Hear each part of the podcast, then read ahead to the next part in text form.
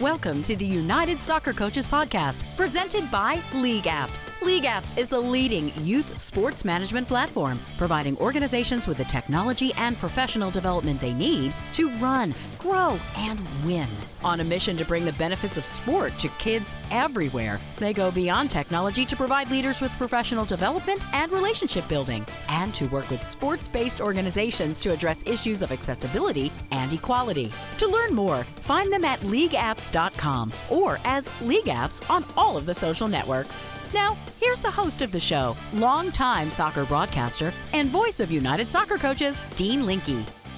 I am Dean Linke. This is the United Soccer Coaches Podcast. It is presented by League Apps, and we do indeed have five, yes, five special guests on this week's show. We start with Thomas Newkirk, who is a civil rights attorney representing coaches throughout the United States. His area of interest and specialty is implicit bias and the impact on the college coach in intercollegiate athletics. Thomas will have a can't-miss session at this year's convention on Thursday, January twelfth. The title of his session is called The Role of Implicit Bias and Gender Socialization in the Destruction of Coaching. This session takes on this difficult topic and puts us on a path toward a solution, one that is fair to athletes and fair to coaches, a solution that is backed by science and the reality of how great coaching works to benefit great athletes. There is something you can do about it. Listen to learn, speak to educate, join in as individuals, and then stand up as a profession. Thomas will kick off the show. After Thomas, Chris Sharman, founder of Topodium Group, an organization that is working with United Soccer Coaches on graphics, branding, and marketing, will join the show to talk about building a successful soccer brand for your player, club, association, or product. Chris will be doing two member benefit webinars leading into the convention. He will be doing a session on marketing and branding, and then they are offering a paid six-week online marketing workshop at a special rate for our members and convention attendees. You will like Chris Sharman. Colgate women's soccer coach Lindsey Hokanson, a former United Soccer Coaches thirty under thirty member, will present on January twelfth at one p.m., and her topic is titled Facilitating a Culture That Empowers Positive Relationships Amongst Your Team. She is on today's show. After her, it's time to give some love to head coach Chris Rich, who has the U N C Greensboro men's soccer team in the Elite Eight. As the number twelve overall seed, they get to host the eight-time national champion and number thirteen seed Indiana Hoosiers on Saturday, and Chris Rich is on the show. And finally, we end with former Davidson head coach Matt Spear, who now makes a career out of making sure we are all okay, that we are not stretched too far, not burnt out, not stressed. Matt Spear is the founder of Love United F C, specializing in mental, physical fitness, purpose, performance, leadership development, and career coaching. Jeff Van Dusen, the C E O of United Soccer Coaches, recently hired Matt Spear as our new well-being advisor for the national office staff, and Matt Spear will also be at the convention. So what a show. Thomas Newkirk, Chris Sharman, Lindsey Hokanson, Chris Rich, and Matt Spear. And we get it all started after this message from our presenting sponsor, League Apps. We bet you didn't get into this business for the back office duties. That's why we created League Apps, the industry's leading youth sports management platform, so you can spend less time with busy work and more time doing what you love. League Apps provides organizations with the technology and professional development they need to run, grow, and win. Go to league apps dot com to learn more. League Apps is proud to be the presenting sponsor of the United Soccer Coaches Podcast. Welcome back to the United Soccer Coaches Podcast, presented by League Apps. Once again, here's the host of the show, Dean Linke. Welcome back to the United Soccer Coaches Podcast, presented by League Apps. We've got a fascinating show today, including multiple presenters, and our next presenter at the convention in January will be presenting on January twelfth at four o'clock. The title will be, check this out, folks, The Role of Implicit Bias and Gender Socialization in the Destruction of Coaching. Who will be making that presentation, well, an impressive man, Thomas Newkirk. Thomas Newkirk's experience is that of a civil rights attorney, and over the last twenty years, he has developed a specialization in implicit bias and its impact on decisions. He uses that knowledge to educate coaches and universities on how implicit bias, gender, and race affects decisions and decision-making processes. He is available for a consultation to design more consistent and de-biased responses to complaints that benefit the profession of coaching, the athletes, and the educational institution. Quite impressive indeed. He's given hundreds of speeches to hundreds of big-time clients and organizations. We'll have more on that in a little bit, but first let me welcome in Thomas Newkirk. Thanks for joining the United Soccer Coaches Podcast. Thanks, Dean. Glad to be here. Yeah, and I really want to dive right in because most of our guests are focused on the convention. You will be in Philadelphia. I want to say that title again. It's four o'clock on Thursday the twelfth. Your presentation is called The Role of Implicit Bias and Gender Socialization in the Destruction of Coaching. You've got the floor, Mister Newkirk. Tell us what that means and what you hope to accomplish. Sure. I know it's kind of a fancy long title, but it really gets to the heart of what's going on with coaching today. I'm certain that every coach is going to attend this convention, and, and not just soccer, and every sport is having trouble with what I'll call the student-athlete complaint phenomena, the systemic destruction of primarily female coaches, but now it's bleeding into male coaches across the United States, where universities and other organizations will take a complaint of standard coaching behavior that's labeled as abuse, and they'll investigate, undermine, suspend, and terminate the coach. And for a female, particularly, it ruins her entire career. And again, for men, you're next. It's coming for you. You, in your own words, say this session takes on this difficult topic and puts us on a path toward a solution, one that is fair to athletes and fair to coaches, a solution that is backed by science and the reality of how great coaching works to benefit great athletes. There's something you can do about it. Listen to, learn, speak to educate, join in as individual, and then stand up as a profession. Can you expound on that? And you also kind of have questions that you ask yourself and you ask the people that attend your sessions. Sure. The first thing you got to understand is, is the science behind it. Okay. I'm not, even though I am a lawyer, that's my day job. I've developed a specialization in implicit bias and gender and other forms of bias affecting, in particular, athletics. Okay. And that's the key, is that there are three different or four different aspects of this. There's gender bias toward women. In really simple terms, a female in a coach's job is acting in the role of a male. And therefore, we have a lack of fit. And bluntly, male and female athletes don't always feel comfortable with it as, at a subconscious level. They react differently to her. They view her raising her voice as screaming when it's not. They view her as being abusive when she's not. That's number one. The second layer of this is called gender socialization. What that means simply is we raise our young male and female children so to socialize them in different ways. You know, we raise young women to raise concerns about their emotional and physical well-being differently than we raise young men. It does not mean that women are weak. It does not mean that men are stronger than women. It means nothing like that. We're socializing people to bring forward their concerns differently. That's the second one. The third one is that administrations will respond differently to a complaint of a male athlete compared to a female athlete.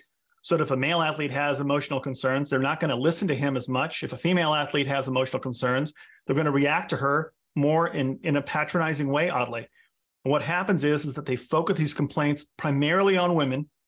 But what happens is, is that there's a systemic lowering of the bar of what good coaching is, meaning that standard coaching, which I think any human being would v- view as great, can now be defined as abuse. Because as the biases interpret the behavior of a coach, it kind of lowers the bar to where anything can be labeled as abuse.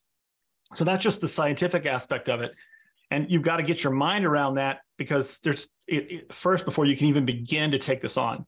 This is the United Soccer Coaches Podcast. We have thirty thousand members. Pretty much all of them are coaches. Maybe not all of them. There's a few administrators, but you say in some of your dialogue here that you know you are engaging in the profession of coaching using the highest standards and work every day to mentor athletes of every age. Yet these complaints continue. And of course, we know what you're talking about, complaints uh, from the athletes about abuse, you know, maybe calling somebody fat, things like that. You see that they infect every sport and appear to be escalating, even while you and your colleagues modify your actions, speak softer, work harder, and try your best to anticipate problems of the modern young athlete. Is this the new normal? And if so, I'm asking you now, is coaching as a profession under threat? I believe coaching as a profession is under threat. Let me tell you something. I'm not, I wasn't a Division I athlete. You know, I engage in some sports like all human beings do at some level, but I respect it. I have seen what the process of Division I, Division two, Division three athletics can do for a young person, to develop them as a character, to make them stronger, not weaker, to mentor them, to, to make them a, a better person than they, they might otherwise be. So I know it's valuable and helpful, but what's happening is, is that there is a certain percentage of athletes who have a negative reaction to that coaching process, which is, again, to be expected. It's a tough process, who are then labeling individuals as abusive who are not abusive. And I focus on women a lot, folks, and hopefully the men hear this too, because this is for men and women both, that women are engaged, you know, women engage in normal standard coaching just like the men do, but they get these complaints of, she, she, she called me fat, when of course the female coach is never using the word fat. All coaches today, there's no more dinosaur coaches out there calling people fat. You all understand, you talk about weight and fitness in terms of fitness. You all know that. But what happens is the athlete will, quote, hear, hear the labeling of someone as fat when they're not using the word fat. They're just talking about fitness. But the, the athlete will internalize it as an insult to their weight and then repeat it as, the coach called me fat. That's just one example of how an athlete who's not necessarily lying, my friends, that's the insidious problem here. It's not that the athletes are necessarily lying. Most of them are not lying. They have a feeling that they're being abused, that they're being harmed. But the problem is the coach is not engaging in any behavior that should rationally be labeled as abusive. That's the challenge. And, and you've got to understand how these bias works at a subconscious level to cause athletes, good athletes, good, fine people, to misinterpret a female in this way, and then to misinterpret feelings they may have that may be legitimate as warranting the label of abuse. And then in the meantime, administrations enable this and say, oh my gosh, you've called someone abuse. We must investigate it. We must look into this as though you've been harmed, when you're not talking about abuse that's sexual. You're not talking about physical abuse. You're only talking about the differential reaction to a coach engaging in normal coaching methodologies, some of which, by the way, are stressful as a matter of necessity. Through all of that, you point blank ask the question, what can you do about it? And then you say there is something you can do. And this session that we'll have at the convention, as well as all of the other speeches you give, will take on this difficult topic and put us on a path toward a solution. Obviously, we don't have the full hour like you'll have at the presentation or when you give these incredible speeches to these incredible organizations, but in your best way, help us on that path toward a solution. Sure. The first step is that you've got to get your mind how gender works. Again, it's it's bias works across a host of systems. It harms African Americans in the in the policing system. That's one way. Gender affects women in athletics, both as athletes and as coaches.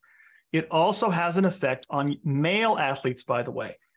For example, the fact that we don't react to males who actually have mental health issues can actually harm male athletes as well. The point is, is that no one's getting their brain around it. And men need to get their brain around it too, because this process of enabling gender bias is causing you harm. But you've got to get your mind around it, because it's working at a subconscious level and it's hard to understand. An hour is not going to do it. twenty minutes ain't going to do it. Your normal bias one-on-one training ain't going to do it. You've got to do more than that. Second thing is, coaches must band together. You must band together. If you, there's, I can't do this one speech at a time, one client at a time, until five hundred, five thousand, thirty thousand coaches or more join together and say enough is enough. Here is what we want to happen. This is going to keep bleeding you dry. The third thing is, you have to, coaches, when you band together, you have to demand that you set standards. Here's the dirty secret, Dean. There are no standards in coaching. I know you think that maybe there are, y'all kind of know where the line is, but no one's ever had a conversation about, hey, what do we do with an athlete when we talk about fitness or whatever? Are we okay with this language? What do we do with dealing with mental health issues? How are we responding to that? What, can we use foul language? How can we use foul language? Can we put pressure on an athlete? Can we show disappointment in an athlete? Can we punish an athlete, or rather hold them accountable in some way? And are we doing so consistently? And if you engage in standardized coaching, therefore, Dean, the key to this, the reason why standards matter, if you set standards and you're within those standards, you can't label a person as abusive for being within those standards, Dean. For example, I'm speaking here to you. I'm speaking in a normal voice. I have a little bit of passion in my voice. If we were not on a podcast, I might use some foul language every once in a while to make a point. I talk super fast sometimes, but the fact that people who hear me may say, oh, that Tom made me feel bad. He made me feel that he was abusing me or bullying me, doesn't make it true, because I'm engaging in normal behavior of a person in my profession. You don't get to define me as abusive just because you feel that way. That's what coaches need to get to. They need to understand that there's lines where this is not abusive, no matter how it makes someone feel, full stop, especially in Division One, Two, and higher and, and athletics. You got to talk about the elephants in the room, I think, is the fourth thing. I'm on the fourth thing. And that is this. There are differences in how men and women react to coaching, but of course we must coach men and women equally or we're going to go backwards. You've got to have the conversation at least so you can talk about it. There are huge mental health issues in college. You've got to talk about those differences, and you've got to talk about this, I think, Dean. I believe, and maybe I hope the thirty thousand coaches agree with me, and, they're, and, and athletes do too, stress, physical stress, emotional stress, is part and parcel of what is required to be a successful elite athlete, full stop. If I want to go change my body and my mind to become an athlete at age fifty-eight, how difficult is that going to be for me to do so? How much pain and physical stress and emotional worry and doubt am I going to have to go through to make that happen for me? And that's the same thing's true with your eighteen or twenty-two years old. You've got to have that stress as part of the success, but no one talks about it. And then all of a sudden, you've got this stress that's part of the deal. The athlete then says, I'm going to label some of that stress as abusive, and I'm going to blame the coach for it, when that's just the nature of the beast, my friends. Doesn't mean that anybody needs to be Bobby Knight. People don't need to be touching people, grabbing people, calling people names, sexualizing people. We all know those lines are out of bounds. I'm not arguing for old school coaching. I'm talking about the modern athlete requires stress, and you've got to have that conversation.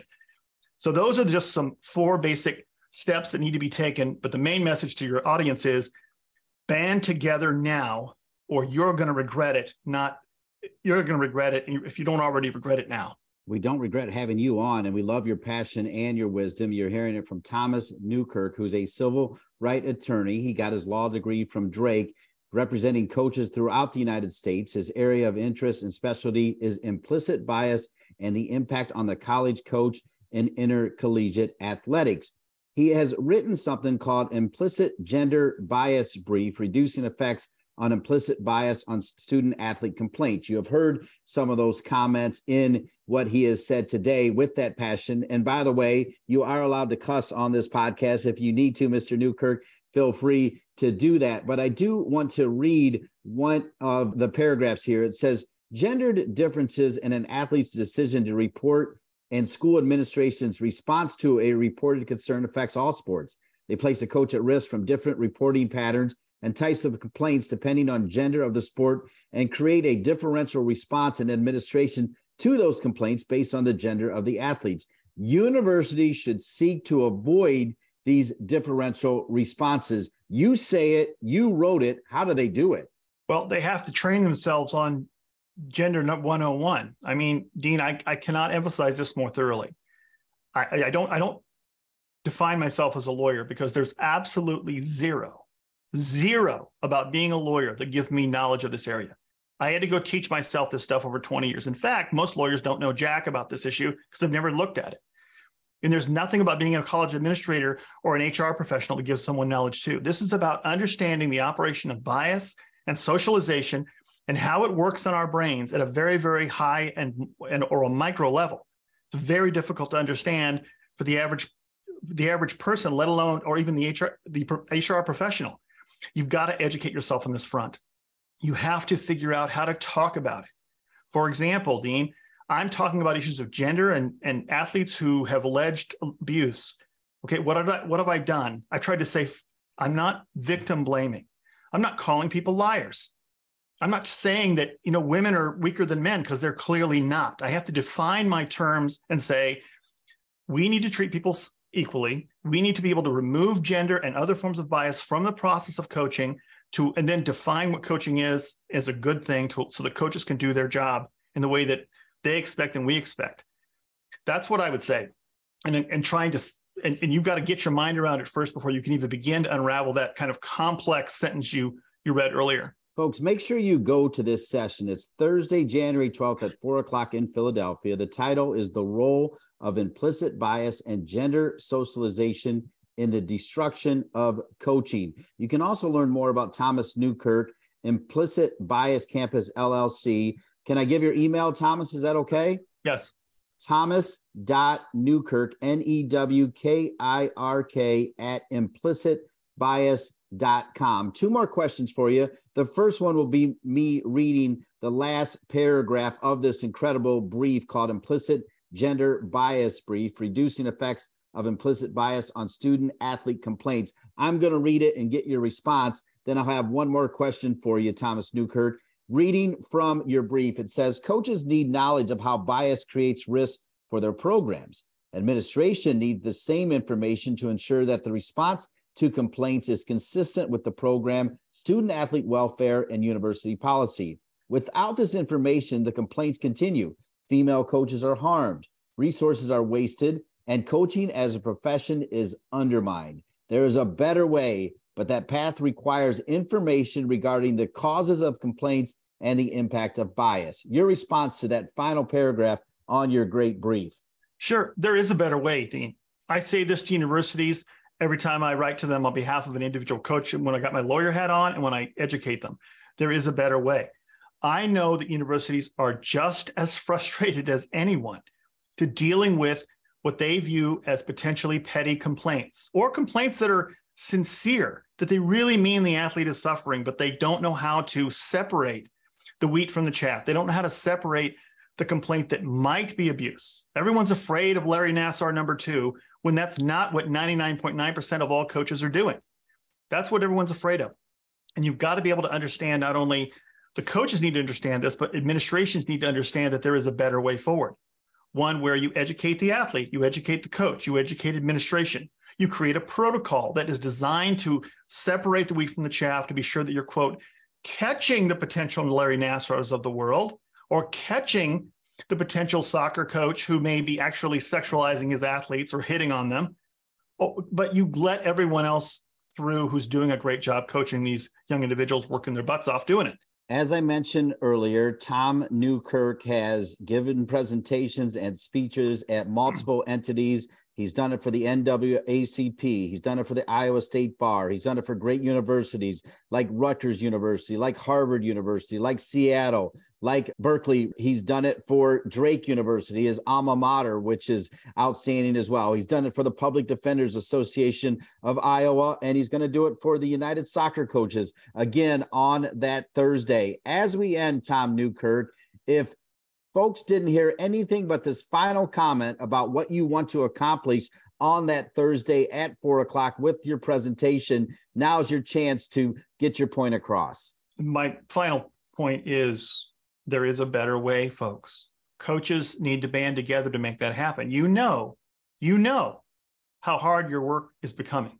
You understand it. Every text you have to respond to, every email you have to respond to, all the extra work you do. And not everybody's being paid four or five million dollars a year like Kirk Ferentz at Iowa or other coaches, okay? Most coaches are being paid a working living. And they have to deal with these, these, these so many things. There's so much of a burden being placed on, on coaches who are now to deal with the mental health of their athletes when they're not qualified to do it. Coaches need to band together to learn this and demand to know more. That's number one. You can't just show up for an hour at the United Soccer Convention. You have to say to the United Soccer coaches, we need more of this and we want it now. We want a plan. We want an approach to make this happen. To the athletes, to the athletes who are complaining sometimes, who may have complained about their coach, this is for you as well. I know you don't think it is, but it is. The response of administrations to many of your complaints is to patronize you. It's undermining women, the way they respond to this. It's undermining coaching generally. No one's trying to devalue your, your valid concerns about your emotional well-being. But there is a way that everyone needs to understand this. The athletes who complain, the athletes who are not complaining, who benefit from great coaching, are being devalued. They're having great co- coaching taken away from them. Everyone is affected by this. and it's time to make a change now. Is indeed. And everybody, one more time, Thursday, January twelfth in Philadelphia, four o'clock, Thomas Newkirk will be there to address the role of implicit bias and gender socialization in the destruction of coaching. I gave your email. Is there any other way folks can find you, Thomas, if they want your expertise, your experience, your knowledge? Yes, you, anybody can email me. I respond to any coach at any time. Um, I always talk to people for, if they're, if they need help, I always talk to them potentially for free just to start out, um, is why I got my lawyer hat on, but also for any educational opportunity, I'm glad to come in. Uh, I don't make my living primarily educating people. I'm trying to make a difference. And in a weird way, I'm trying to put myself out of business. So in universities, because it, the only thing I do is as a lawyer is effectively deal with these cases, and it's time for it to stop. His email one more time, folks, is thomas.newkirk, N E W K I R K, at implicit bias dot com. I'm going to be there. I can't wait for your session. I'm so glad that you're sharing your expertise and experience on this all-important hot issue right now. Thomas Newkirk, thank you so much for being on the United Soccer Coaches Podcast and for being in Philadelphia at the convention. Thanks, Dean. Thomas Newkirk, an outstanding guest. I want to thank Dave Simeon from United Soccer Coaches for pushing him forward. Brandon Milburn from United Soccer Coaches pushed forward Chris Sharman, founder of Topodium Group. Over the past few months, United Soccer Coaches has been sourcing work to Topodium to help out their graphics department, and they will be on site at the convention to help United Soccer Coaches with media production. Chris Sharman will be doing two member benefit webinars leading into the convention. He will be doing a session on marketing and branding, and then they are offering a paid six-week online marketing workshop at a special rate for our members and convention attendees. We hear from Chris Sharman, founder of Topodium Group, T O P O D I U M group dot com. Chris Sharman on The Bounce. Register now for the twenty twenty-three United Soccer Coaches Convention in Philadelphia. From January eleventh through the fifteenth, connect with your soccer coaching community and experience all United Soccer Coaches has to offer in one place. Enhance your coaching resume by attending over two hundred education sessions taught by world-class instructors, in addition to meal functions, award ceremonies, and a huge exhibit hall offering the latest in coaching tech, equipment, and more. Register before the December fifteenth price increase at united soccer coaches convention dot org.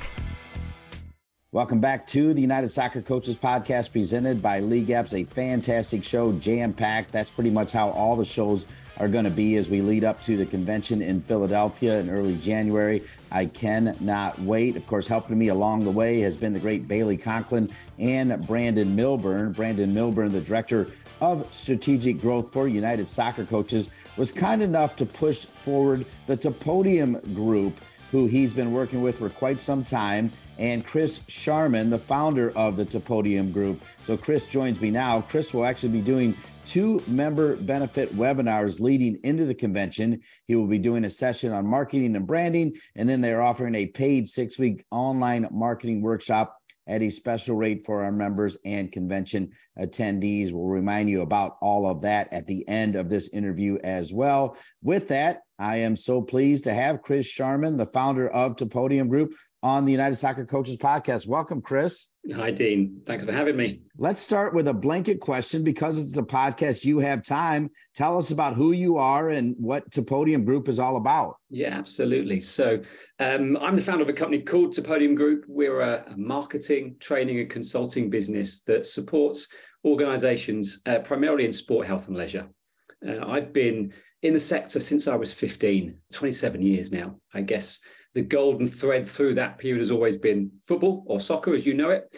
And I've been a coach since I was fifteen. I've played. I'm, for my sins, a big Man United fan. Um, and I've got a huge passion for sport and just fitness in general, to be fair. So after a number of years in operational sports, health and fitness facilities, I set up a consulting business back in two thousand ten and was lucky enough at that stage to work with uh, one of the largest soccer coaching companies in America, Challenger Sports.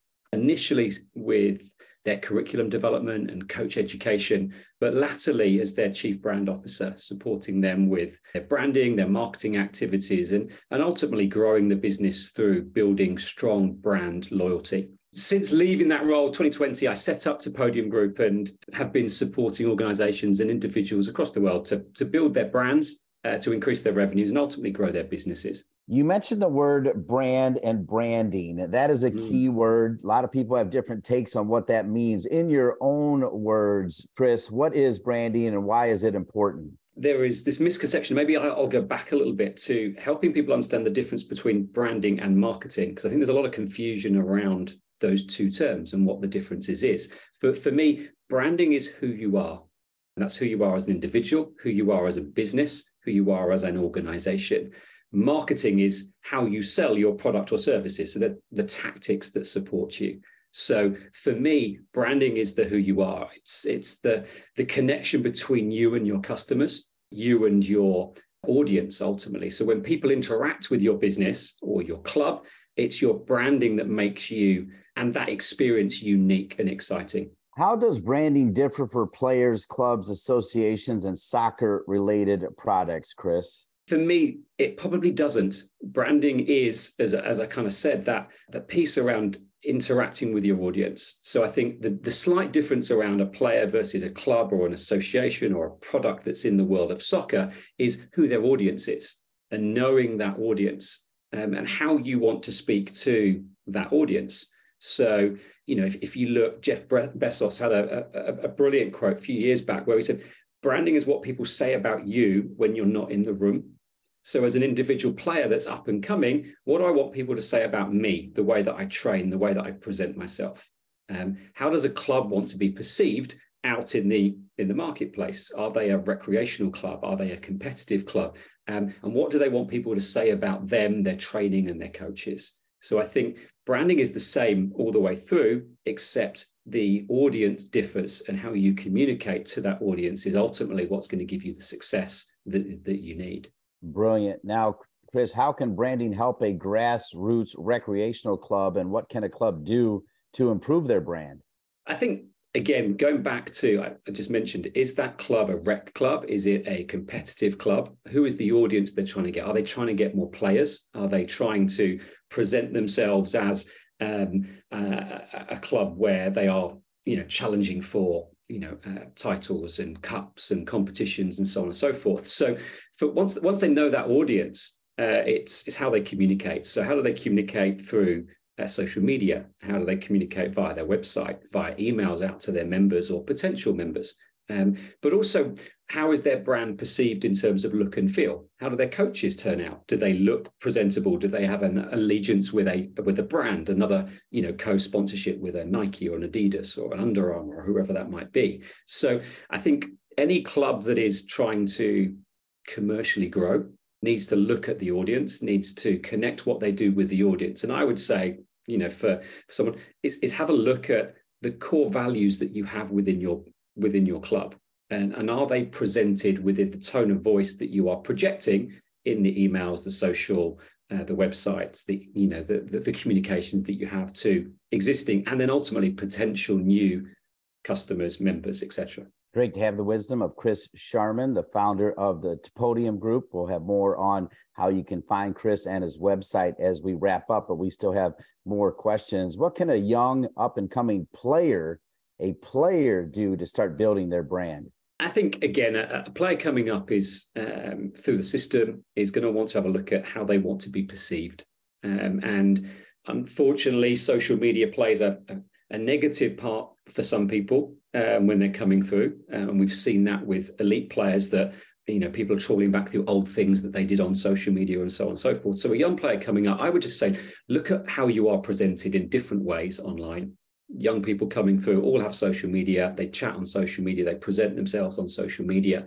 And I would say the key pieces for me is sit down and, and, and think of a few words that you want to be known for. And does your social media portray that? So if there was a future club that's looking to to buy you, or a club that's looking at bringing you in, whatever that looks like, um, if they were to look at your social media, would you be proud that that represents who you are, what you stand for, and ultimately what that new potential club or brand that might want to work with you um, is going to be looking for, and does that have a synergy with how they might want to be perceived? You know, you look historically at big players like, uh, you know, Wayne Rooney, for example, that have big sponsorship arrangements. Um, they do something bad on social media. They're perceived in a certain light in the media. All of a sudden that can fall away. So for someone coming up through, start the foundations of those really strong connections with what you want your audience to see you being. I go back to the Jeff Bezos quote. You know, if someone was talking about you, you weren't in the room as a young player, what would you like them to be saying about you? And how does your social media or website, if you have one, portray that message? We started this interview by me saying that United Soccer coaches have been working closely with Chris Sharman, the founder of Topodium Group. That's spelled T O P O D I U M Group. And over the past few months, United Soccer coaches has been sourcing work to the Topodium Group to help their graphics department. And they will be on site at the convention to help with media production. They'll have six of their team members on site helping out. From there, I mentioned that you're going to have two member benefit webinars leading into the convention. You'll be doing a session on marketing and branding, and then you're offering a paid six-week online marketing workshop at a special rate for our members and convention and attendees. So let's dive into that. Tell us as much as you can about your upcoming webinars for United Soccer Coaches members, and don't leave anything out. Yeah, no, thank you. So two webinars coming up in December. Those dates are being announced very soon. Uh, the first one will be around leveling up your club brand. So a real introduction to how to create a successful soccer club brand. What does it mean? Some of the talking points we've gone through today around tone of voice, messaging, look and feel. Uh, the second webinar will be around um, really leveling up the club website.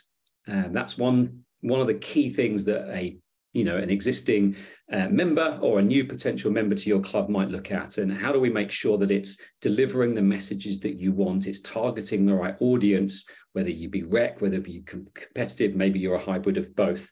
Um, and how do we engage those users and those uh, viewers to that website to, to ultimately, you know, be part of your brand and your business. So they're the two webinars that we're going to be doing. Looking forward to them. I mentioned that you have close ties to Brandon Milburn, the United Soccer Coaches Director of Strategic Growth. I call him Big Money B.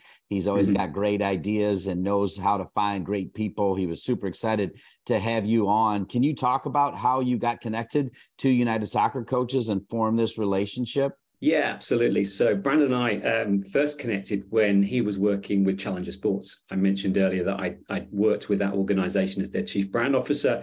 Brandon was part of that team. So he was heading up social media for, for that team when I was running that division within Challenger, and we've stayed connected. Brandon's a great guy, as you say, got some great ideas, really passionate about soccer, really passionate about growth and improving people and brands. Uh, so yeah, when he when he started um, work with United Soccer Coaches, he reached out, and there was a few things that we talked around, and yeah, we've ended up being in a position now where we're looking forward to and excited to be supporting the thousands of members that you guys have and seeing how we can support them grow over the coming months and years. From three thousand feet up in the air, looking down at United Soccer Coaches and then looking at what you do, how excited are you about this partnership? Because I got to believe you're over the moon. Absolutely. Super excited. I mean, I've been around uh, United Soccer Coaches for a number of years, been to a number of the conventions. So being able to stand up and talk, you know, and do a seminar around branding and marketing, you know, in, in January is going to be, you know, super exciting for me and the team.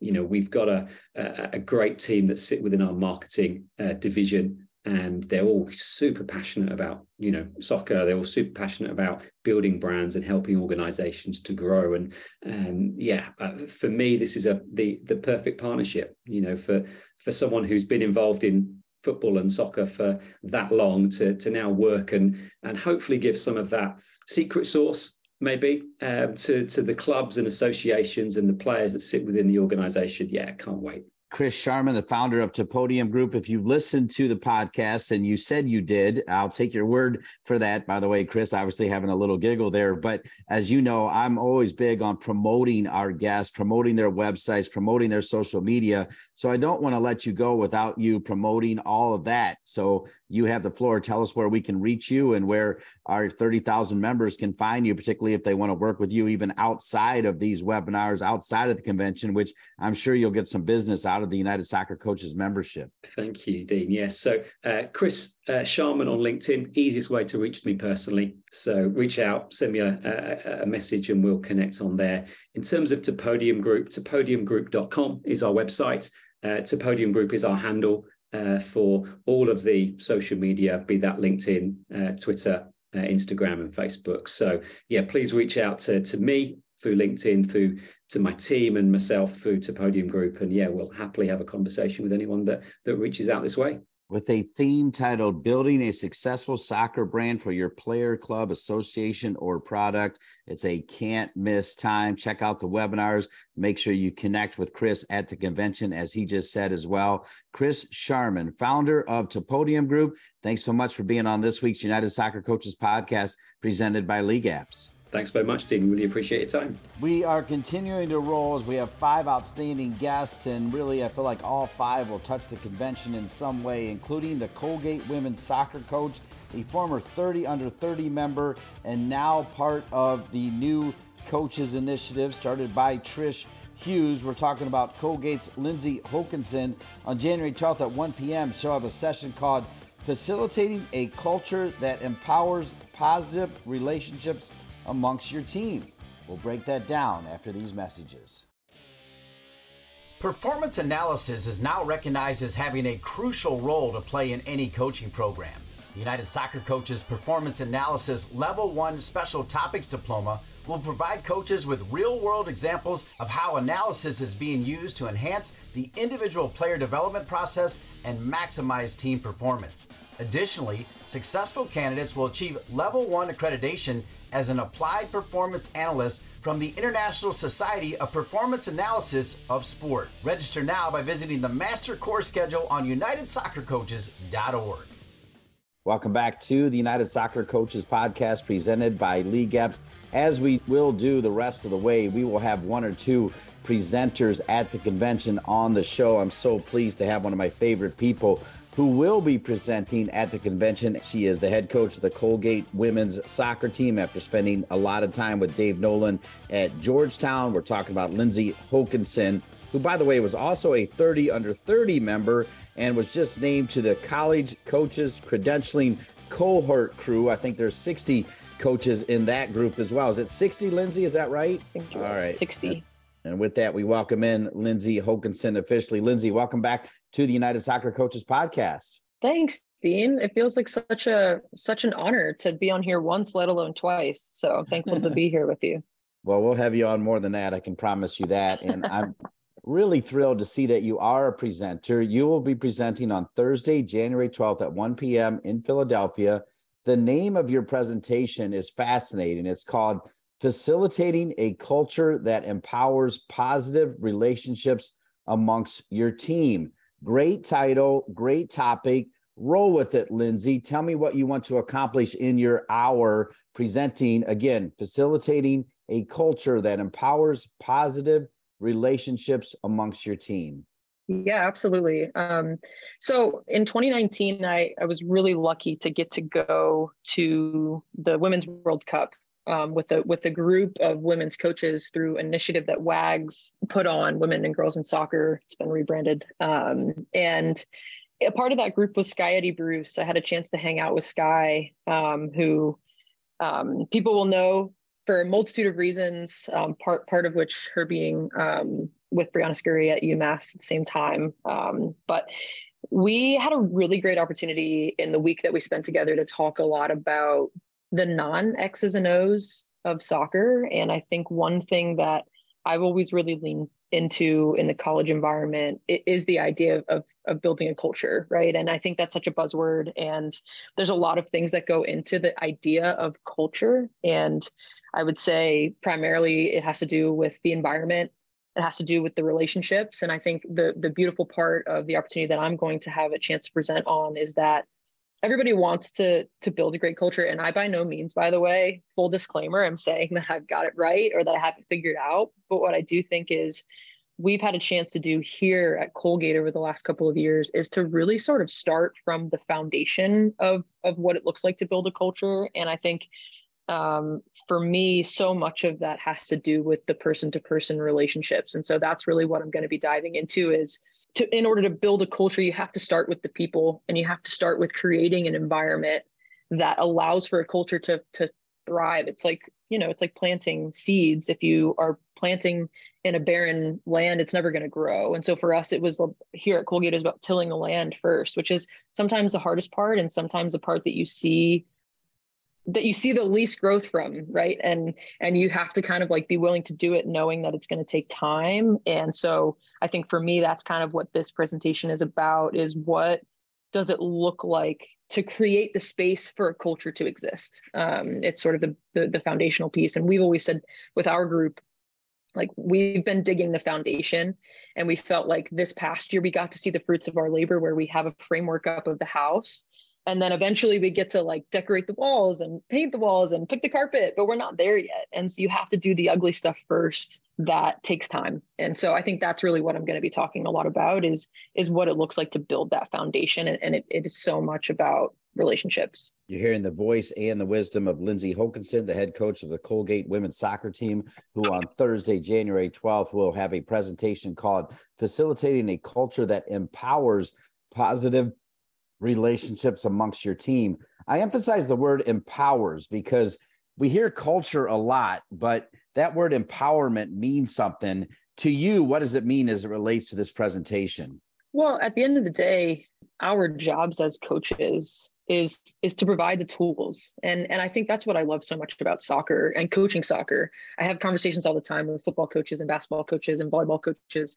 They dictate so much of what happens in the course of their environment of a game. As soccer coaches, we have to empower our athletes to decision make, to play, to do all the things, because we don't get to have a say. Once the whistle blows, um, we get to maybe change change systems, address different tactic points, but our, our players have to do the decision-making. And so we're empowering our players in, in every sense of the word.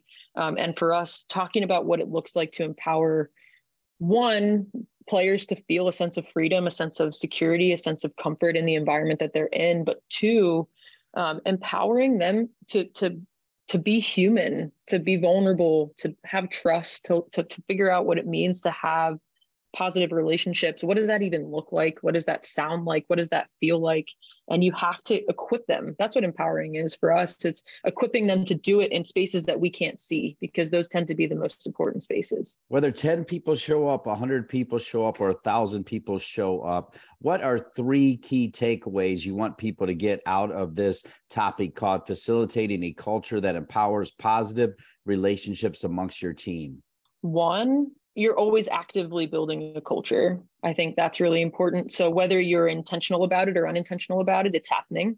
I think that's one thing that's really important to recognize. I think too, recognizing the what this looks like in today's environment is very different than maybe what it looked like five years ago, ten years ago, when I was in college. Um, what it means to to build an environment looks very different. I think that's another piece of it, and that um, that you have to be really mindful of today's student athlete, that it looks different. I think that's important too. And I think the third piece is just how important person-to-person relationships are in the context of building a culture, and how important this preliminary piece is. If you want to have success in the short term and in the long term, um, you have to start with the stuff that you don't get to see, and how important this is in terms of laying the foundation of that. Perhaps another tough question, but I hope some names will come to mind. You already mentioned Sky. As you think about some of the cultures you've been around with your teams, who are some other people that have made a difference in how you formulate building a culture? Everyone you obviously that you interact with shapes the way that you perceive what's good and what's bad, what you enjoy, what you don't enjoy. So every environment I've been in, I've learned from. And I think, you know, getting the opportunity to be with Dave at Georgetown for five years, we got a chance to see, I got a chance to see the, the fruits of his labor in a lot of ways, but also to see the ways in which culture, to be honest, Dean, I think the way that culture helped us elevate, right? Because I've, I've sat next to tons of coaches in the time when I was there saying like, we didn't have the best players at Georgetown. We had great players, when we stacked up paper to paper with the teams that we played, um, the difference for us was the, the essence of our team, the essence of the culture. And so I think getting to see it done really well and, and to see it in some ways have an organic nature to it, but an intentionality to it, and then it becomes self-perpetuating. That for me has been such a an educational learning experience for me to try and, and emulate where I go. So I think obviously that was a piece of it. You learn, I learned from my own college environment. I learned from the environment that I, the time I got to spend with Mark Parsons at the Spirit for a short period of time, to see the way that he built that culture and how intentional he was about it.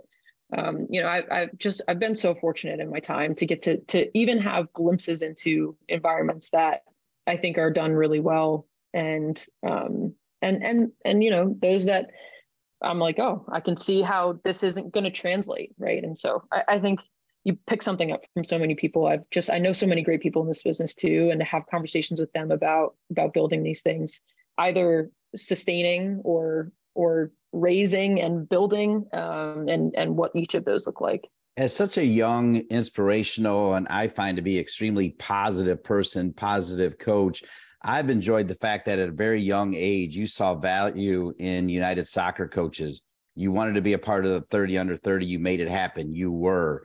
Now this new initiative that Trish Hughes has started that I mentioned, the college coaches credentialing cohorts, you wanted to be a part of that, and now you are. What is it about United Soccer coaches that makes you bring your passion to everything you do with the association? I think so much of it has to do with the community. It, it's so it's so it's so amazing to me. We are so fortunate as soccer coaches to have United Soccer Coaches. There's no other body like it across the country. I think there's a lot that try, but they can be quite siloed, right? When I look at our lacrosse coaches, for example, who are down the hall from me, there's a women's lacrosse association, college women's lacrosse association, and a men's. And so they're so segmented. The opportunity to idea share, the opportunity to ask questions, the opportunity to be around others who live in the same world, but perhaps with different nuances, I think is so cool.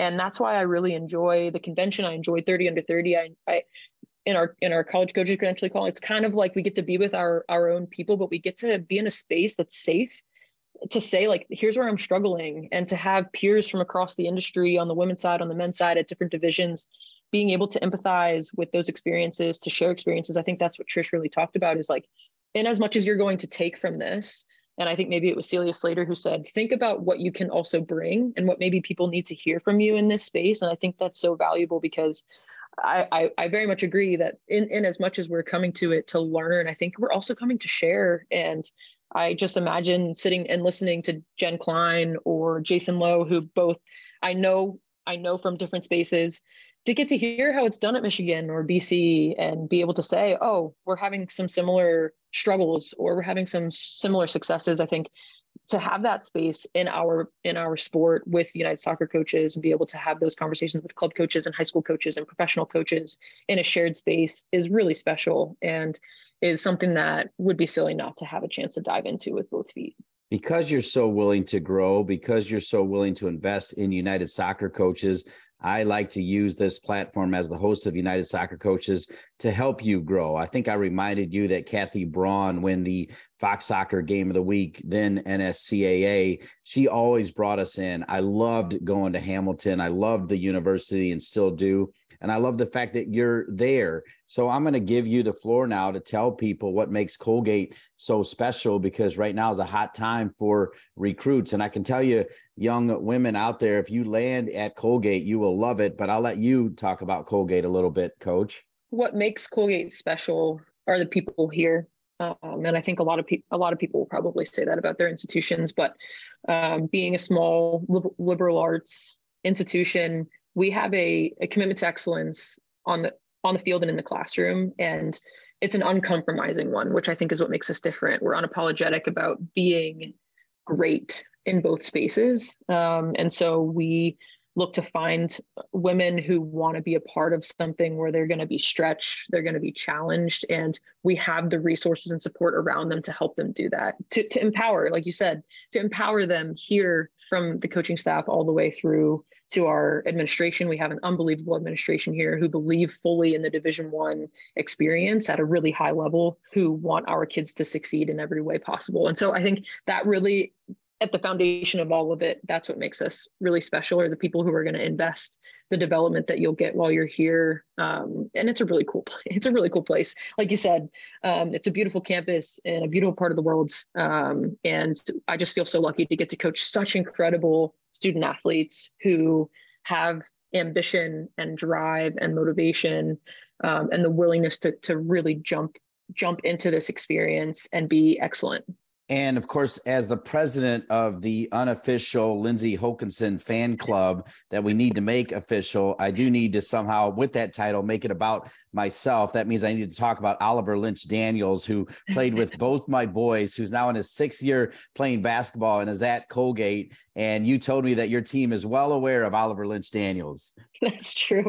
You'd probably be really sad if you didn't mention him on here. But um, yeah, look, honestly, Dean, what's really, again, a, a special part about this place is Matt Wangle, the basketball coach here. He's done such phenomenal things. He is, he's really special and he's really talented. And I don't have any hesitation walking into his office and saying, hey, how do you do this? How do you do that? And, and the, the guys on the team, Oliver included, um, they're, they're really a part of a, a really incredible, special thing that Matt has going here, and the intentionality with which he does things. And, and I think that's what's really cool is I could talk to him, I could talk to our football coach, we could sit down and, and talk about coffee, or we could talk about defensive schemes, and it would be all the same. And I think that's what's really great, again, and and knowing Oliver, right? Again, a small school. Yes, I know Oliver. I've walked by him. He said hello to me, and that's and he's on the basketball team, which at some places those those kids can be a bit untouchable in some ivory tower somewhere.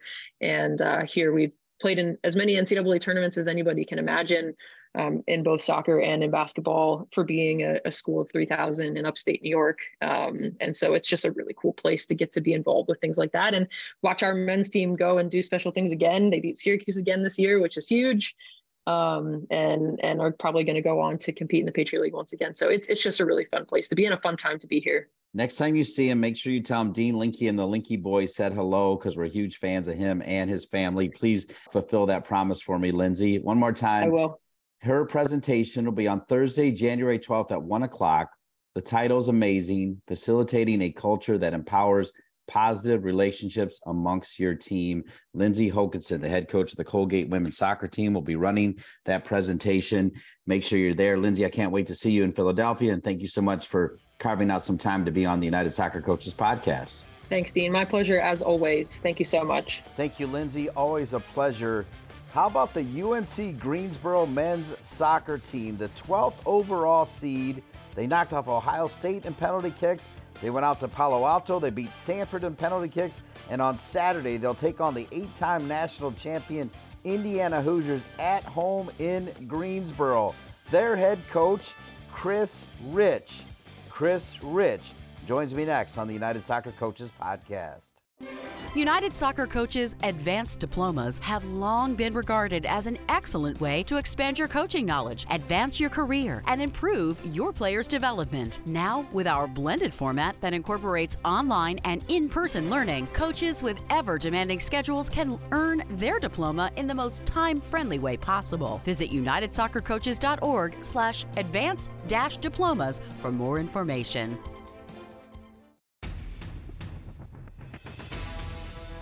Does it feel like all you're doing to manage your team, club, or league is busy work? If so, League Apps can help you get back to doing what you love, delivering a powerful yet simple youth sports management platform. From robust registration and payment tools to automated communications and other software integrations, League Apps saves you time and headaches. Less busy work, more time doing what you love. Go to league apps dot com to learn more. League Apps is proud to be the presenting sponsor of the United Soccer Coaches podcast. Welcome back to the United Soccer Coaches podcast, presented by League Apps. My favorite time of the year, the Final Four for the women. D one will be this weekend at Wake Med Soccer Park down the road from where I live in Chapel Hill. And then the next week, Wake Med Soccer Park will also host the Final Four. That means we're at the Elite Eight level. And one of the true stories, the true gems on the men's side, D one, is U N C Greensboro, who made a great decision back on July thirtieth, two thousand nineteen, when they plucked Chris Rich from the Duke coaching staff, made him head coach. And U N C Greensboro, they're thirteen and one and six, nine oh and two at home. They've already beat Ohio State at home on P Ks. They went out to Stanford, beat Stanford on P Ks on Saturday, December third at five p.m. They'll take on the eight-time national champion, Indiana Hoosiers. With that, Chris Rich, welcome to the United Soccer Coaches Podcast. Thank you so much, Dean. It's a pleasure to be on. Yeah, and look at you guys, thirteen one and six, nine oh and two at home. You've got three guys with twenty points or more. You clearly have a big-time goalkeeper because you won both games on P Ks. Break down your team, break down this success, because it's pretty awesome. Yeah, it's been a great season. We scheduled a really good schedule. Obviously, we feel like we took care of um, business in conference, both in the conference tournament and the regular season, winning both championships. But we also went on the road, beat Clemson, went on the road, um, tied Louisville, went on the road, tied S M U, um, beat Elon at home two zero, uh, beat Coastal Carolina, beat High Point. So we, we scheduled a lot of very good mid-majors, but we also um, – we try to beef up our schedule against, you know, the bigger names, let's say. Um, so super proud about how we responded to each and every test. Um, uh, that was important to us because of our the lesson we learned last year, maybe not having uh, a difficult enough schedule um, to make it as an at-large. And that was our goal, is to make it at-large. And fortunate enough, we were able to, we were going to get in uh, anyway, but we won the conference tournament. So it's been a good season for sure. Um, a lot of good players. Uh, you mentioned uh, the points. J C Gondo, I should say, is probably the player that gets the most recognition nationally. To me, he's one of the best players in the country. He, in every single game, he's he's double team, most impactful. He's our player of the year in our conference. Um, he's a he's a top top player and a lovely human being. Ishmael Alharchi, um, number nine for us. Uh, has scored, he's in double digits. Um, he had a fantastic October, has scored some important goals in November as well. Um, he's come in and done a very good job. Uh, Marco Afonso, which has been a transfer from Grand Canyon. He was a four-year starter at Grand Canyon and, and came in there. So we try to bring in some older guys to um, add to our, um, what we what we call is a, a more mature roster, because all of these guys have been with me Um, not necessarily since the beginning, but I've been all of our recruiting classes here here in Greensboro. So two years in the works here, three years in the works. And now we're in the position where we're just winning games. Uh, and we, we we have a good feeling on how to win games, and it's a gritty, gutsy group. And and then we see it in the tournament as well. We obviously position ourselves for um, to get a, a national seed, uh, which is awesome. Um, that's what everybody strives to, ha- to have is a bye and a home game, and and we did that. We thought we had a tough draw in Ohio State and Wake Forest. um, the congratulations, here you go. And mm-hmm. Ohio State were very good, super impressed with them against Wake Forest, and super impressed when we played them. Won in P Ks, uh, and then obviously to go on the road uh, against a program like Stanford, as everybody knows, is traditionally a, a national championship contender. And, you know, in, in a game that was tough, we had to Another how to have another gritty, gutsy performance, how to win a lot of duels. It's always difficult to play against Jeremy Gunn's teams. Um, and I thought our guys did fantastic in, in, in dealing with their direct play, the chaos, the crosses, the set pieces. And then obviously the uh, winning again in P Ks um, was, was a brilliant moment. Um, that's actually Isaac Briner um, has played zero minutes for us um, in the run and play. And, and he, but we change, we've changed him in for both goalkeepers or both shootouts as our goalkeeper. Um, so that's a pretty interesting piece there. And he's come on and, and did a fantastic job. So clearly something about Isaac, because it's Mister Wild, right? Who's your starting goalkeeper. They must have a great relationship where Mister Wild knows that um, you're going to go to the other gentleman and go, if it goes to P Ks. That's fascinating.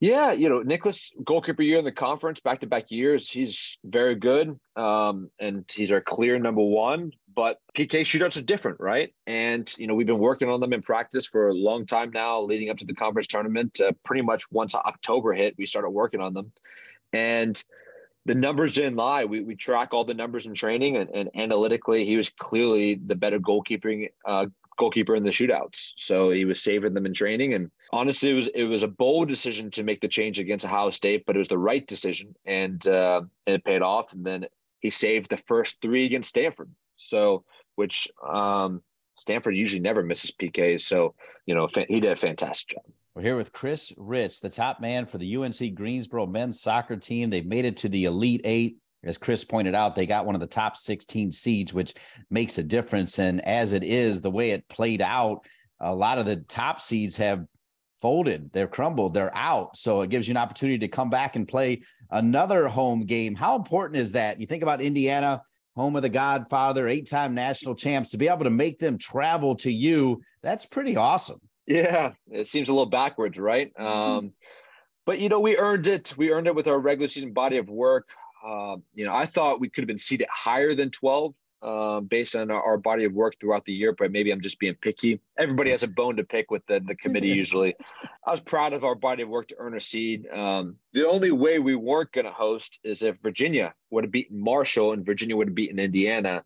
Um, so we knew there was a good chance if we were to beaten Stanford, we were playing back at home. And, and then obviously before the Stanford game, we knew that. You know, we're undefeated at home. We want to be here.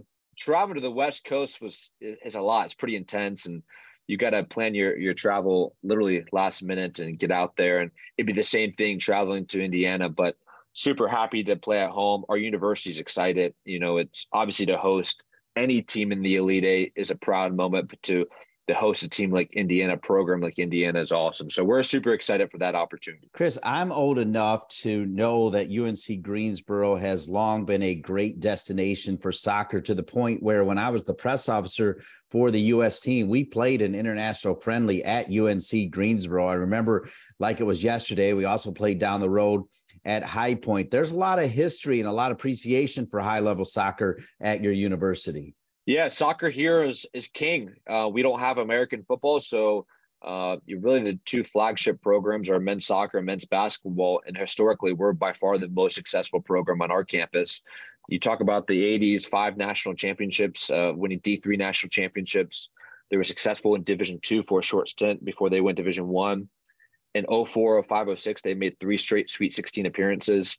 So a lot of history for, for, for men's soccer on this campus, a lot of alums that are super passionate about this program that makes it super unique.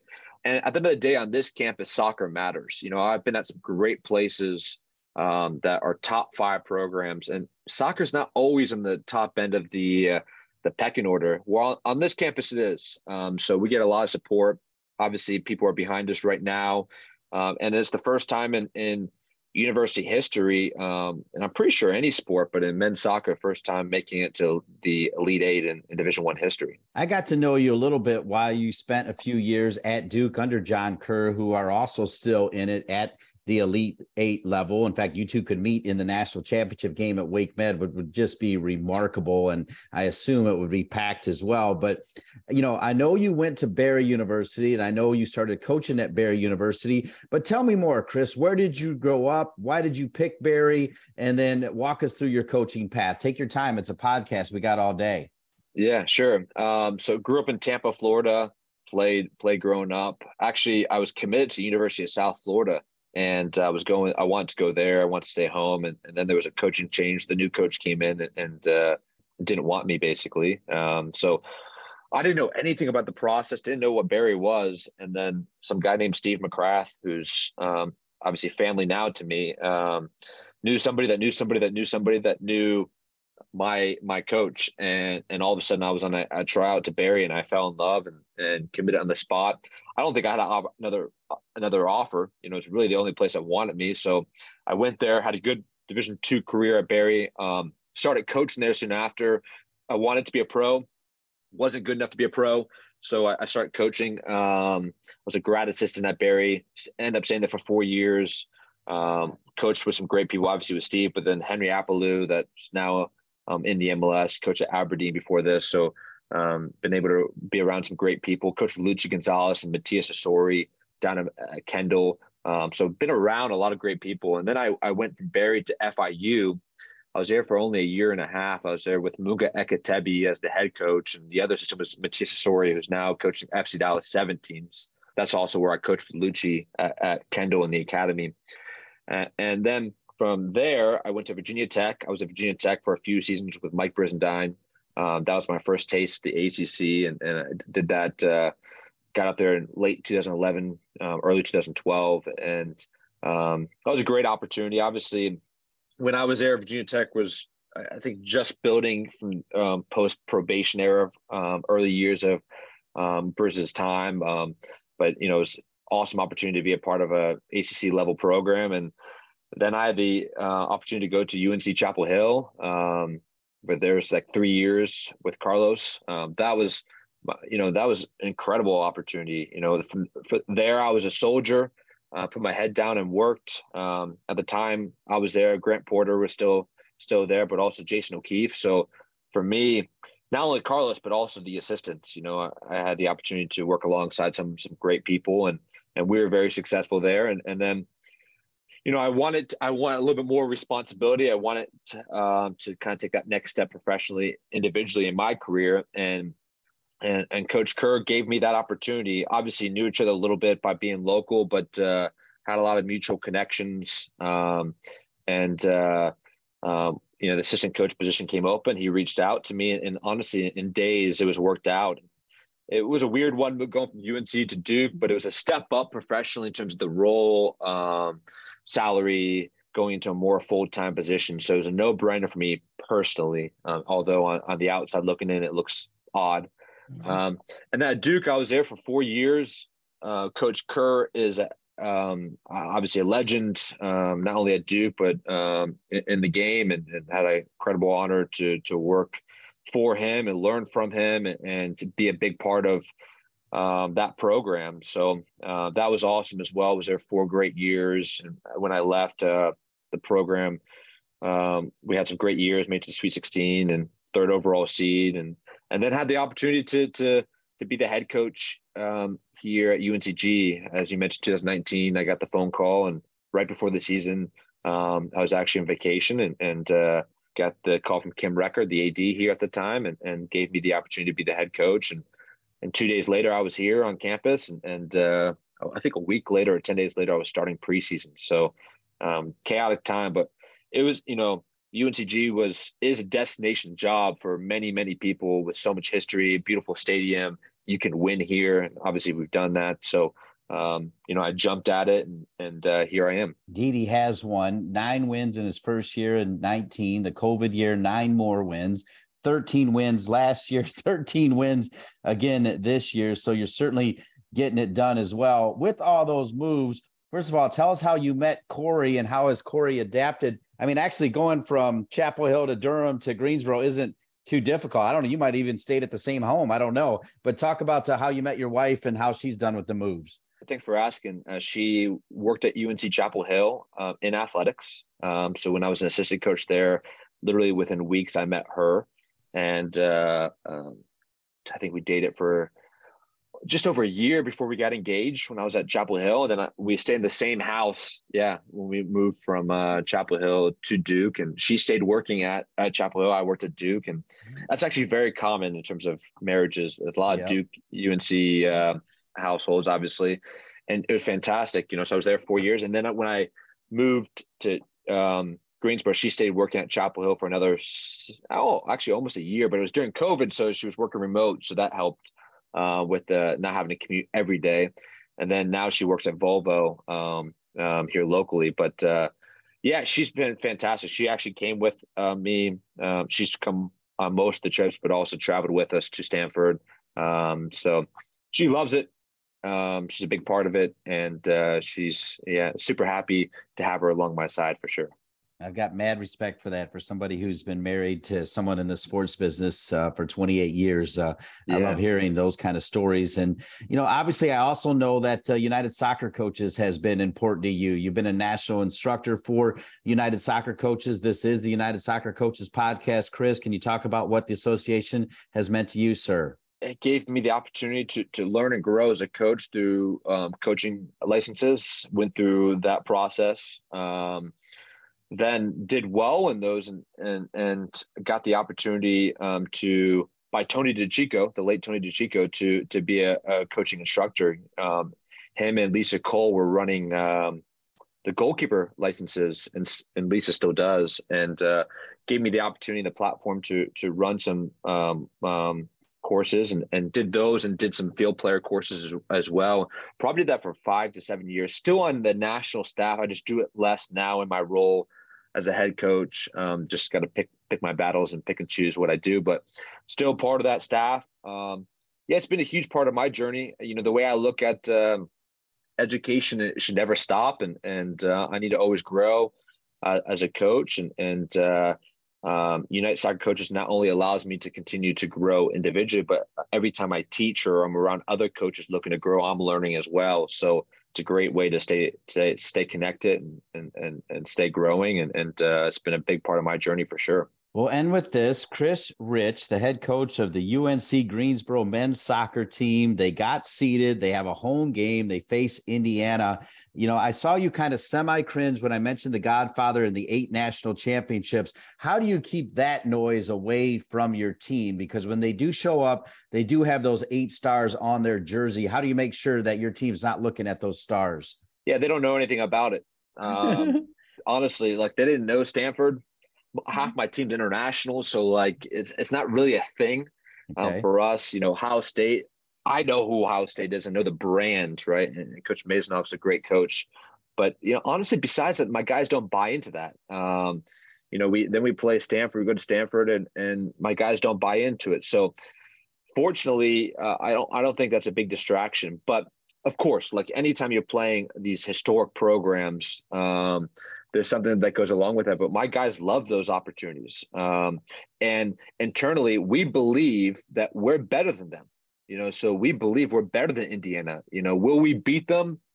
You know, let's see, Saturday night, you know, they could easily beat us, but internally we have a lot of confidence, and we've only been beaten once this year. There's a lot to be said for that. I don't think there's only a, one hand uh, teams I've only lost one time, and, and we've played some very good teams. So our guys definitely are not afraid of the moment, but also the names.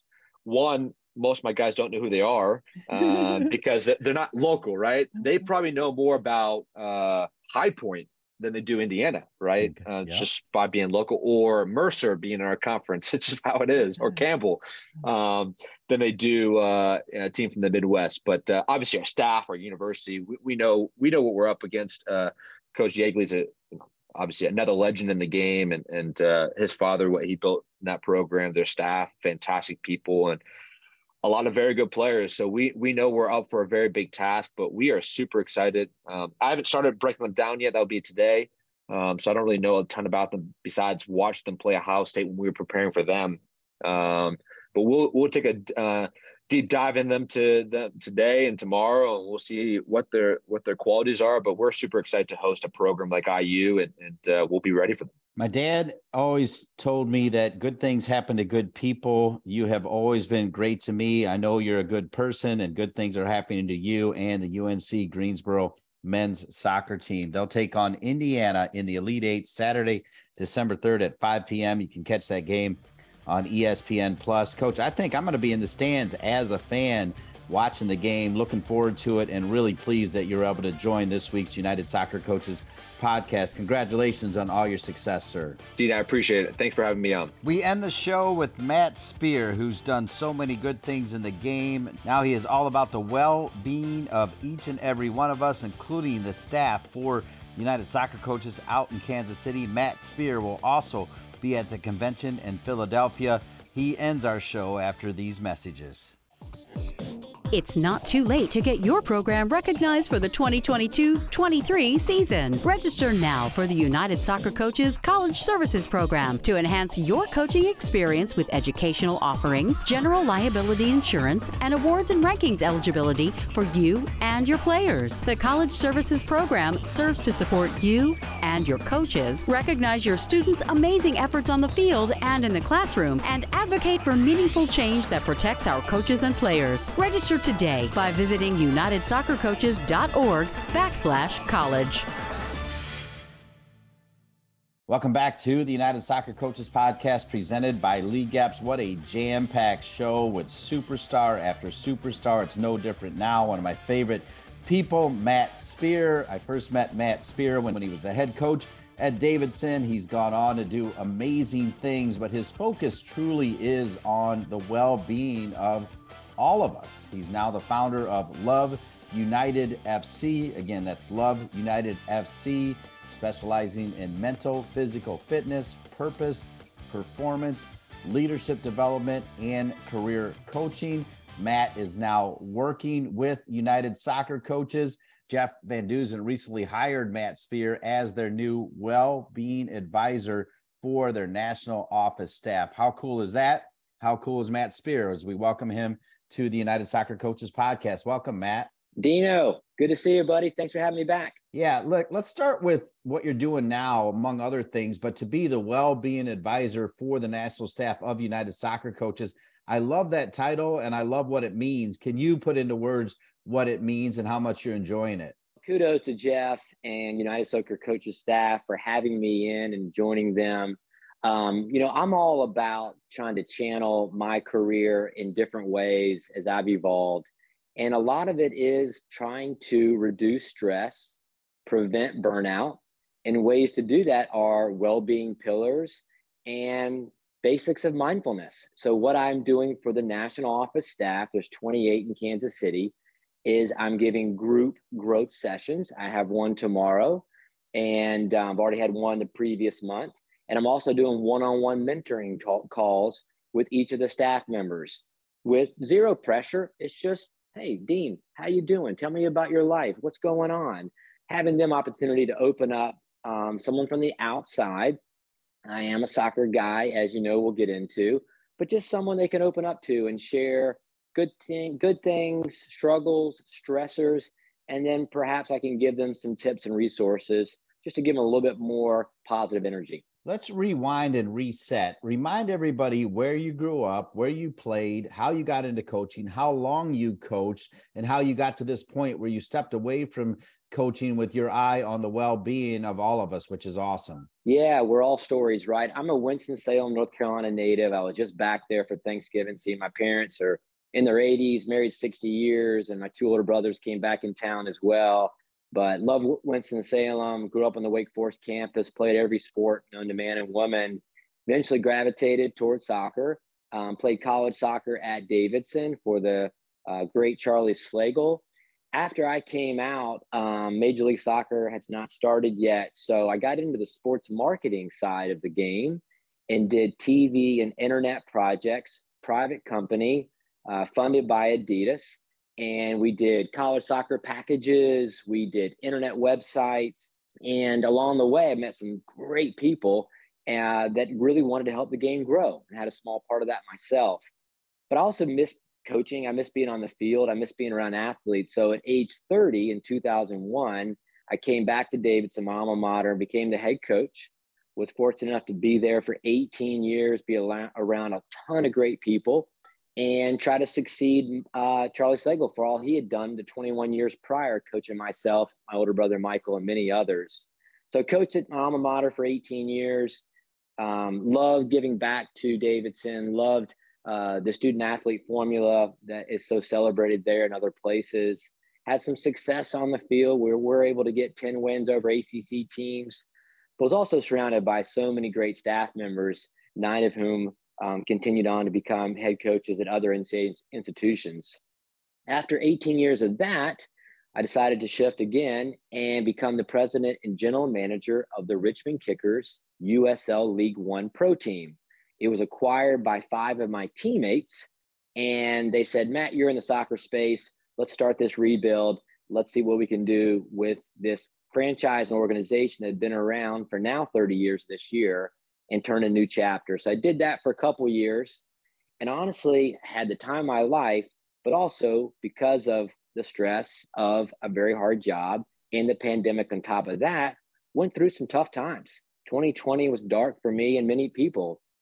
I came through that wanting to slow down a little bit, focus on my well-being, turn all my experiences, even the painful ones, into some ways to help others, and decided to establish my consultancy called Love United F C, which um, works with many great groups and organizations, including United Soccer Coaches. I thought you assisted Charlie, but you just went right in as the head coach replacing Charlie? That's what happened?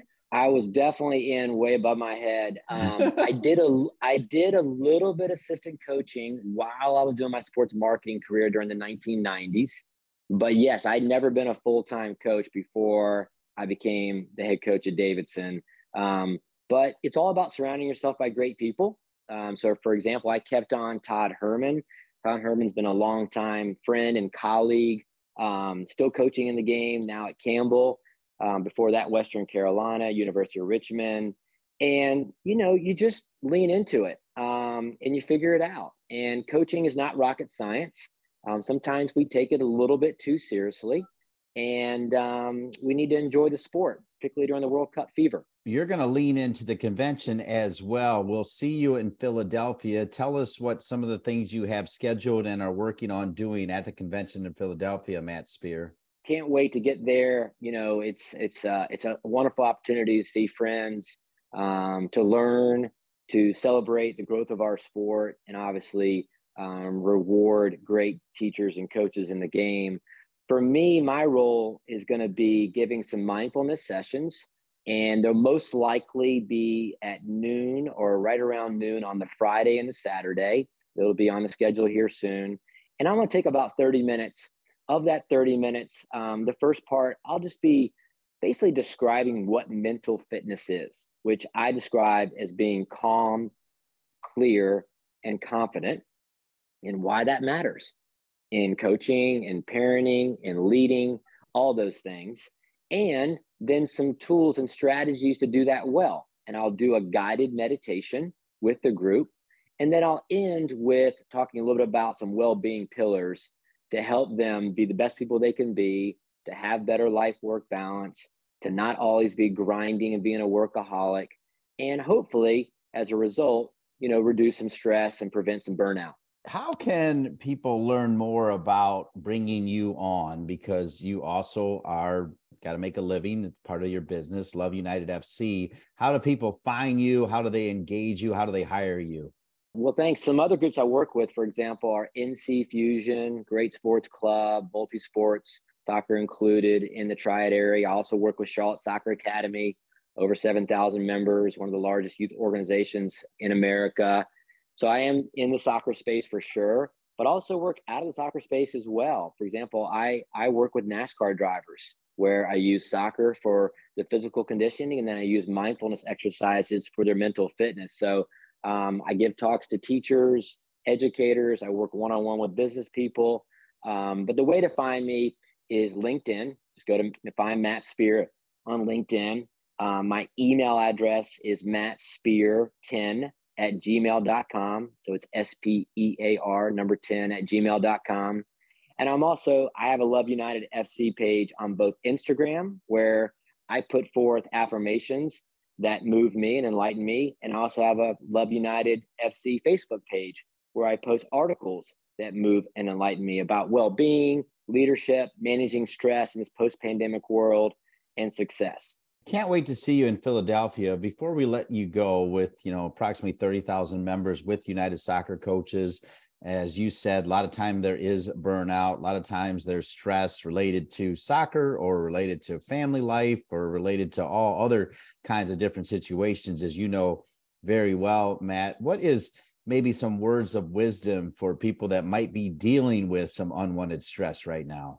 Yeah, I'll give you three of my mantras that I live by. One is joy-driven, so let's enjoy life. Number two is gratitude-focused, all right? So if we lean into the positive in our life, we can deflect from the inherent negative bias that the human brain has. That's a whole sports psychology side segment we'll do, another, another profile. Um, and the last one is deliberately not busy, all right? So we can actually choose what we do each day. Um, we can take some time for ourselves to be fresher when we go back to the work and the busyness. So, for example, I'll see somebody in the coffee shop here in Davidson, North Carolina, and I'll say, "Hey, Dina, how you doing, man? What's going on?" He's like, "Oh, God, I'm crazy busy." And I'll say, "Hey, friendo, is that a good crazy busy?" And it usually stops them in their track, and they go, "Wow, it's not. I'm too busy." So just that acknowledgement that the busyness of life can take away from the present, which is really where the beauty and richness is, and the moments therein. So I think the World Cup is a super opportunity for us to enjoy the game for what it is, which is a uniter and a builder and a passion driver. So I would just encourage folks out there, they can reach out to me, but most importantly, take care of themselves. Make sure that they look at their players, if they're coaches, as people first and athletes second. Same thing if you have staff. Um, same thing, anybody you see in the world, look at them as people, look at them that have some struggles and stressors, and try to be a positive resource for them. Sometimes the honest truth, Dean, is just slow down. Just slow down a little bit and be more present, and you'll be happier, I'm convinced. Inspiring words from an inspiring leader. Matt Spear, the new well-being advisor for the National Office Staff of United Soccer Coaches. You'll see him at the convention, and we had to have him on the United Soccer Coaches podcast. Matt Spear, always a pleasure. Thanks for all you do. Cheers, buddy. Cheers, Matt, and cheers to all of our amazing guests. What a big-time show. Also want to thank Bailey Conklin, Brandon Milburn, Erica Dyer, Jeff Van Dusen, and the entire gang at United Soccer Coaches. Also want to thank our producer, Colin Thrash, and each and every one of you. I'm Dean Linke. We'll see you next week for another edition of the United Soccer Coaches podcast presented by League Apps. Thanks for listening to the United Soccer Coaches podcast, presented by League Apps. League Apps is the leading youth sports management platform, providing organizations with the technology and professional development they need to run, grow, and win. To learn more about League Apps, find them at league apps dot com or as League Apps on all of the social networks. And to learn more about United Soccer Coaches, visit us at united soccer coaches dot org.